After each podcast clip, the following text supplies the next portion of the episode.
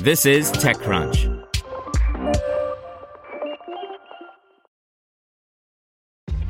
This episode is brought to you by ShipStation.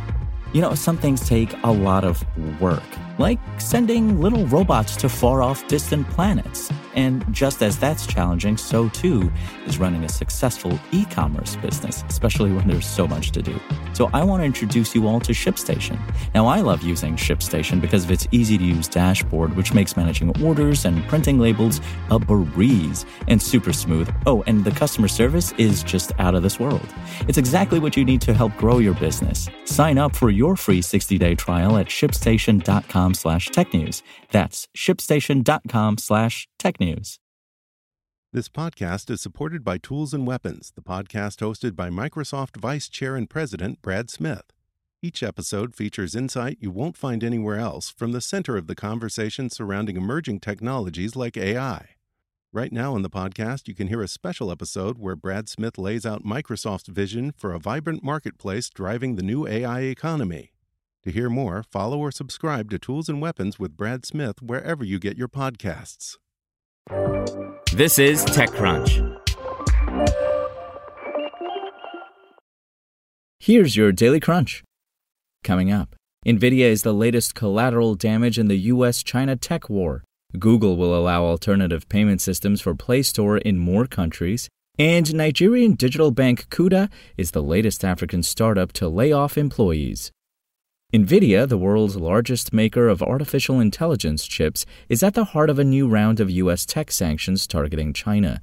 NVIDIA noted in an SEC filing that the U.S. government had imposed new export restrictions on two of its most advanced AI chips to China, its second largest market after Taiwan, making up 26% of its revenues in 2021. The ban could cost NVIDIA as much as $400 million in potential sales to China in the third quarter.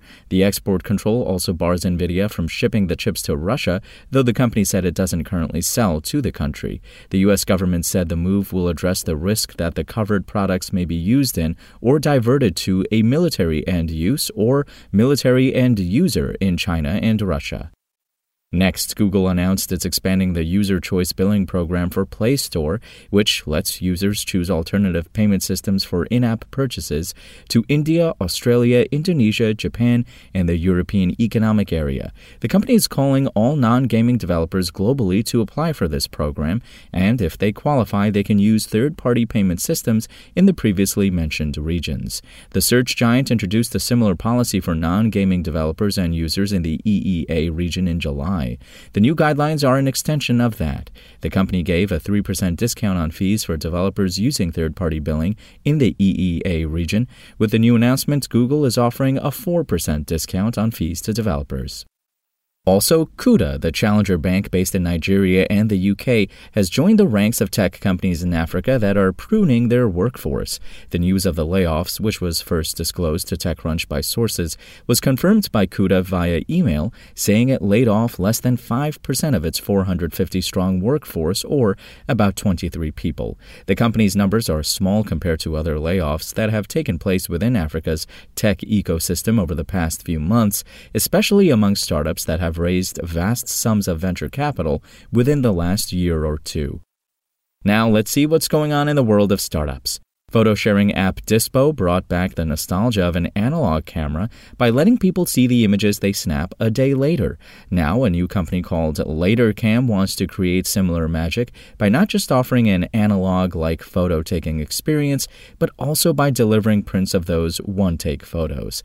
The idea is simple users can pick a disposable camera style in the LaterCam app through the digital disposable mode, then take up to 27 photos.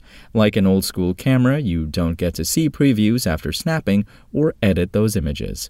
Over at Tesla, they're looking to hire recruiters in Quebec for a high volume effort, indicating the automaker's plans to grow in Canada.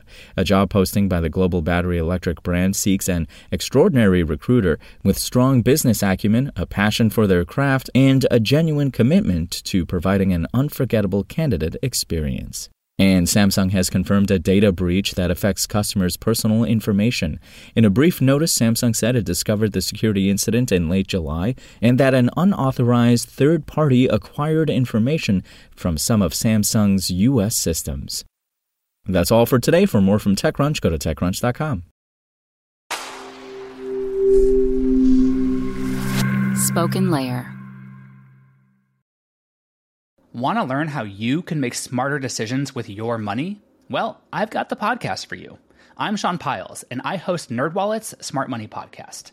Our show features our team of nerds, personal finance experts in credit cards, banking, investing, and more. And they'll help you make the most of your money while cutting through the clutter and misinformation in today's world of personal finance. You'll get clarity on strategies to help you build your wealth, invest wisely, shop for financial products, and plan for major life events. Listen to NerdWallet's Smart Money Podcast wherever you get your podcasts.